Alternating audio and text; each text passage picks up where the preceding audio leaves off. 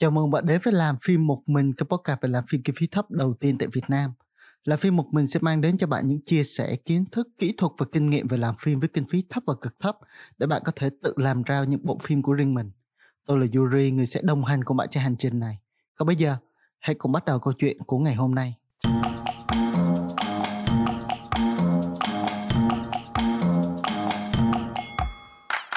Ngày hôm nay chúng ta sẽ nói về miêu tả hình ảnh trong kịch bản. Kịch bản cờ hình ảnh. Công việc của biên kịch là miêu tả hình ảnh trên kịch bản để đạo diễn và quay phim biết ra hiện trường cần phải quay cái gì. Nhưng khi bạn đi học, cả khi bạn đi làm, không có mấy ai chỉ cho bạn cách làm thế nào để miêu tả hình ảnh trong kịch bản. Tôi sẽ chỉ cho bạn. Tất nhiên khi nói về miêu tả hình ảnh, chúng ta sẽ dùng văn miêu tả. Tuy nhiên khác với văn học, chúng ta không cần phải miêu tả hình ảnh kiểu những cánh hoa anh đào bay trong gió mang theo hương thơm mát của mùa xuân.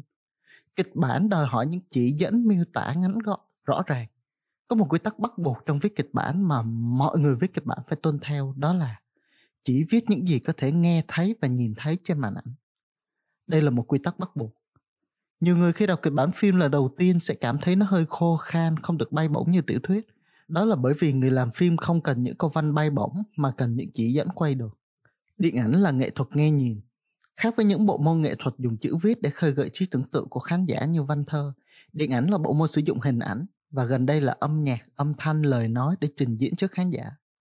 Khán giả ngồi trong rạp hay trước màn hình TV, laptop, điện thoại chỉ có thể cảm nhận được bộ phim thông qua hình ảnh và âm thanh. Vậy nên kịch bản cần phải chỉ dẫn rõ hai yếu tố đó. Người ta thường nói viết kịch bản là làm phim trên giấy. Đúng là như vậy. Cho nên biên kịch nào mà gu thẩm mỹ kém, năng lực không tới, đọc kịch bản có thể thấy ngay. Cũng vì viết kịch bản là làm phim trên giấy nên những yếu tố cấu thành nên bộ phim mà ở đây là hình ảnh và âm thanh phải được thể hiện đầy đủ trong kịch bản. Vậy thì làm sao để miêu tả hai yếu tố đó trong kịch bản? Trước tiên là hình ảnh. Tôi còn nhớ trong chương trình ngữ văn cấp 3 đã từng có nói về thơ haiku của Nhật Bản.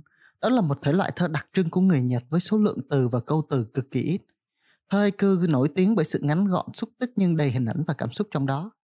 Tôi sẽ lấy ví dụ trong một bài Nguyên tác ba so do Nhật chiêu chuyển ngữ. Ao cũ, con ếch nhảy vào, vang tiếng nước sao. Tôi sẽ đọc lại nhé ao cũ, con ếch nhảy vào, vang tiếng nước sao. Chỉ với ba câu nhà thơ đã vẽ nên một bức tranh à nó nói như bây giờ, là một cảnh phim đầy tuyệt vời với đầy đủ hình ảnh, âm thanh, bố cục, cấu trúc, câu chuyện, cảm xúc. Bạn có thể miêu tả cảnh này với 5.000 hay thậm chí 10.000 từ, nhưng Berso chỉ cần nhiêu đó chứ. Tại sao tôi lại nhắc tới thơ haiku? Bởi vì một ngày nọ tôi chợt nhận ra điểm tương đồng thú vị giữa thơ haiku và cách dùng từ trong kịch bản phim. Ở cả hai thể loại này người viết đều phải sử dụng từ ngữ ngắn gọn, xúc tích nhưng cũng phải đầy đủ yếu tố âm thanh, hình ảnh trong đó. Nó dễ nhớ và dễ giải thích hơn. Như tôi vừa nói, bạn chỉ được phép liệt kê những gì có thể nghe, thấy và nhìn thấy trên màn ảnh. Cụ thể hơn là những gì mà máy quay có thể ghi lại được. Ví dụ thế này, trong văn chương bạn có thể ghi rằng cô ấy cảm thấy đau đớn đến tận xương tủy, hai cơn gió mát lạnh nhẹ nhàng thổi bay cái nóng mùa hè dưới bầu trời không một gợn mây. Giờ tôi đố bạn nào có thể sách máy ra quay được hình ảnh đó đấy bạn sẽ không thể quay được đâu, bởi vì chẳng có tí hình ảnh nào trong hai ví dụ đó cả. Phải mô tả một hành động chứ không phải một trạng thái tâm hồn. Như đã nói, ở trong bài trước, có rất nhiều biên kịch viết trong kịch bản của họ, những chỉ dẫn sơ sài, kiểu, cô ấy khóc, cô ấy cười.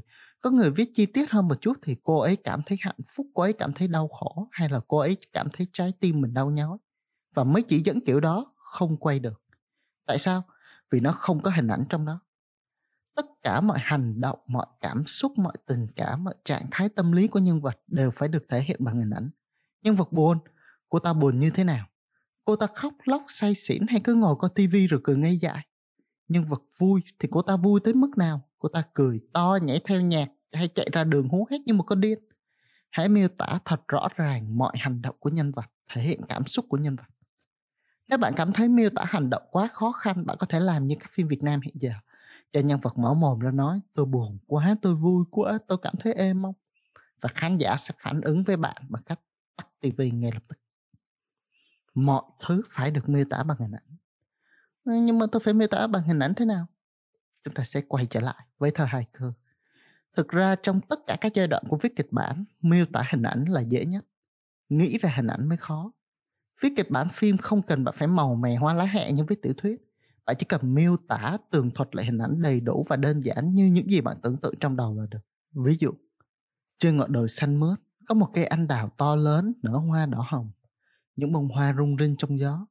Một cơn gió thổi qua làm những cánh hoa tung bay khỏi cành. Những cánh hoa anh đào bay giữa bầu trời. Những cánh hoa anh đào bay đi thật xa, thật xa khỏi ngọn đồi. Cây anh đào vẫn đứng yên, mặc cho cơn gió thổi bay những cánh hoa khỏi cành lá. Bạn nghĩ cảnh đó có thể quay được không? Có thể phải sử dụng tới một chút kỹ xảo nhưng chắc chắn là quay được.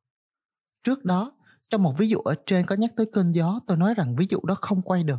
Còn ở ví dụ này cũng có cơn gió nhưng tôi lại quay phim được. Tại sao? Thứ nhất, cơn gió là một sự vật vô hình. Bạn không thể quay được cơn gió. Nhưng nếu cơn gió tác động vào một vật nào đó có thể nhìn thấy được, thì khi quay vật thể đó di chuyển bởi cơn gió, bạn có thể quay được cơn gió và khán giả có thể cảm nhận được hình ảnh cơn gió trong khung hình. Trong các bộ phim người ta quay những hạt cát bay trên sa mạc, những ngọn gió thổi qua cánh đồng lúa mạch, cối xay gió xoay, tấm rèm cửa tung bay nhẹ nhàng, những trang sách lật hay là chiếc khăn quàng cổ bay mất. Có rất nhiều cách để quay một cơn gió hay một sự vật vô hình như vậy. Có thể lấy một ví dụ khác.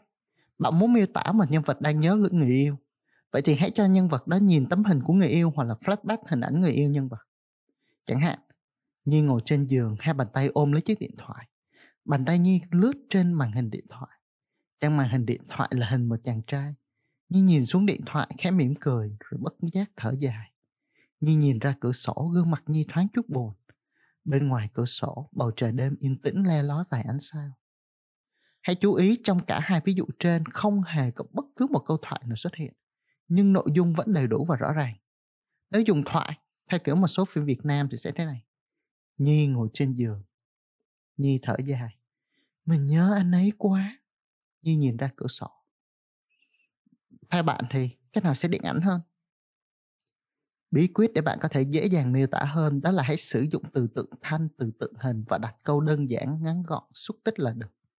Có nhiều biên kịch thắc mắc rằng làm sao để đạo diễn quay theo cách mà tôi muốn? Tất nhiên vì chẳng ai dạy nên chẳng ai biết cách. Thực ra thì cũng không khó lắm. Nhưng trước tiên chúng ta hãy tìm hiểu sơ qua về cái được gọi là cỡ cảnh một chút. Cỡ cảnh trong quay phim được chia ra khá nhiều cỡ nhưng biên kịch chỉ cần nhớ bốn loại chính. Toàn cảnh, cảnh rộng bao quát toàn bộ bối cảnh thường là ngoại cảnh như đồi núi, thành phố, khu biệt thự. Trong toàn cảnh con người rất nhỏ hoặc không thể nhìn thấy. Trung cảnh, những cảnh cho thấy toàn thân hoặc ít nhất là nửa người của nhân vật. Cận cảnh là quay gần các vật thể như gương mặt, bàn tay, cái bình hay bàn học. Đặc tả là quay sát vào những vật thể chi tiết nhỏ như đôi mắt, ngón tay, sợi len, những dòng chữ trên giấy hay là giọt nước. Như vậy, khi bạn muốn đạo diễn quay cái gì, chỉ cần ghi vào kịch bản cái đó, đạo diễn sẽ lựa chọn góc quay phù hợp. Tuy nhiên có đôi lúc bạn xác định cú máy này trung cảnh nhưng đạo diễn lại quay toàn cảnh thì bạn phải làm sao? Tôi lấy ví dụ thế này. Một người đàn ông đứng trên sân ga và trên sân ga một người đàn ông đang đứng. Nội dung hai câu trên giống nhau nhưng góc quay khác nhau. Khi bạn viết một người đàn ông đứng trên sân ga, đạo diễn sẽ biết à người đàn ông này là chủ thể và sẽ quay một cú trung cảnh. Ngược lại, trong trường hợp trên sân ga một người đàn ông đang đứng thì trên sân ga là chủ thể vậy nên đạo diễn sẽ cho quay một cú lấy toàn cảnh sân ga và có người đàn ông đang đứng trong đó. Tương tự, đối với trường hợp giữa một cú trung cảnh và cận cảnh, anh ấy nắm tay cô ấy và bàn tay anh ấy nắm lấy bàn tay cô ấy. Trong câu anh ấy nắm tay cô ấy thì anh ấy là chủ thể, vậy nên đây là một cú trung cảnh. Ngược lại câu bàn tay anh ấy nắm lấy bàn tay cô ấy thì bàn tay là chủ thể, vậy nên đạo diễn sẽ quay cận cảnh bàn tay. Đối với cận cảnh và đặc tả, hay đối với các cỡ cảnh khác nhau cũng đều như vậy. Chẳng hạn, trên sân ga, Nam đứng khóc là toàn cảnh, Nam đứng khóc trên sân ga là trung cảnh. Gương mặt Nam nức nở, đó là cận cảnh, và đôi mắt Nam đẫm nước mắt, đó là đặc tả. Tóm lại, trong câu miêu tả, vật thể hay là chi tiết được nêu ra trước là chủ thể để xác định cỡ cảnh. Tuy nhiên, cách này chỉ có tác dụng gợi ý còn quyền quyết định cuối cùng vẫn thuộc về đạo diễn. Vậy nên nếu sau này bạn có thấy đạo diễn chọn một cú toàn cảnh thay vì đặc tả như trong kịch bản thì cũng đừng chửi vội mà hãy thử nghĩ xem tại sao đạo diễn lại chọn cỡ cảnh đó. Ý nghĩa của hình ảnh đó là gì? Và còn nếu là chọn ngu thật thì chửi sau cũng chưa muộn mà, đúng không nào? Miêu tả hình ảnh trong kịch bản không hề khó khăn so với việc nghĩ ra hình ảnh. Hình ảnh không tự dưng hiện ra. Hình ảnh phải dựa trên nội dung minh họa và thể hiện ý nghĩa mà nội dung đó muốn truyền đạt. Muốn có hình ảnh đẹp, ấn tượng thì đầu tiên nội dung phải có chất lượng trước đã. Nhưng có nội dung hay mà thay vì thể hiện bởi những hình ảnh tuyệt vời lại dùng vài ba câu thoại để lướt qua thì thật quá lãng phí. Vậy nên, từ nay, Thay vì viết ra những kịch bản thoại liên tu bất tận, bạn hãy thử dừng lại và thay đổi chúng bằng cách sử dụng những hình ảnh thật đẹp, thật ấn tượng, thật độc đáo xem sao.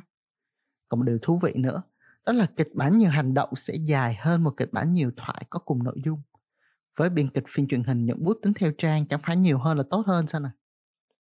Hitchcock đã nói, điều gì làm nên một bộ phim hay? Kịch bản, kịch bản và kịch bản.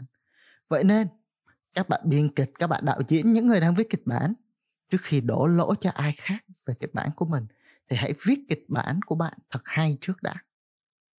Và đó là tất cả nội dung của ngày hôm nay. Hãy nhấn đăng ký kênh để cập nhật những podcast mới sớm nhất và đừng quên chia sẻ podcast này đối với cộng đồng để ủng hộ kênh nhé. Hẹn gặp lại bạn trong những podcast tiếp theo. See ya!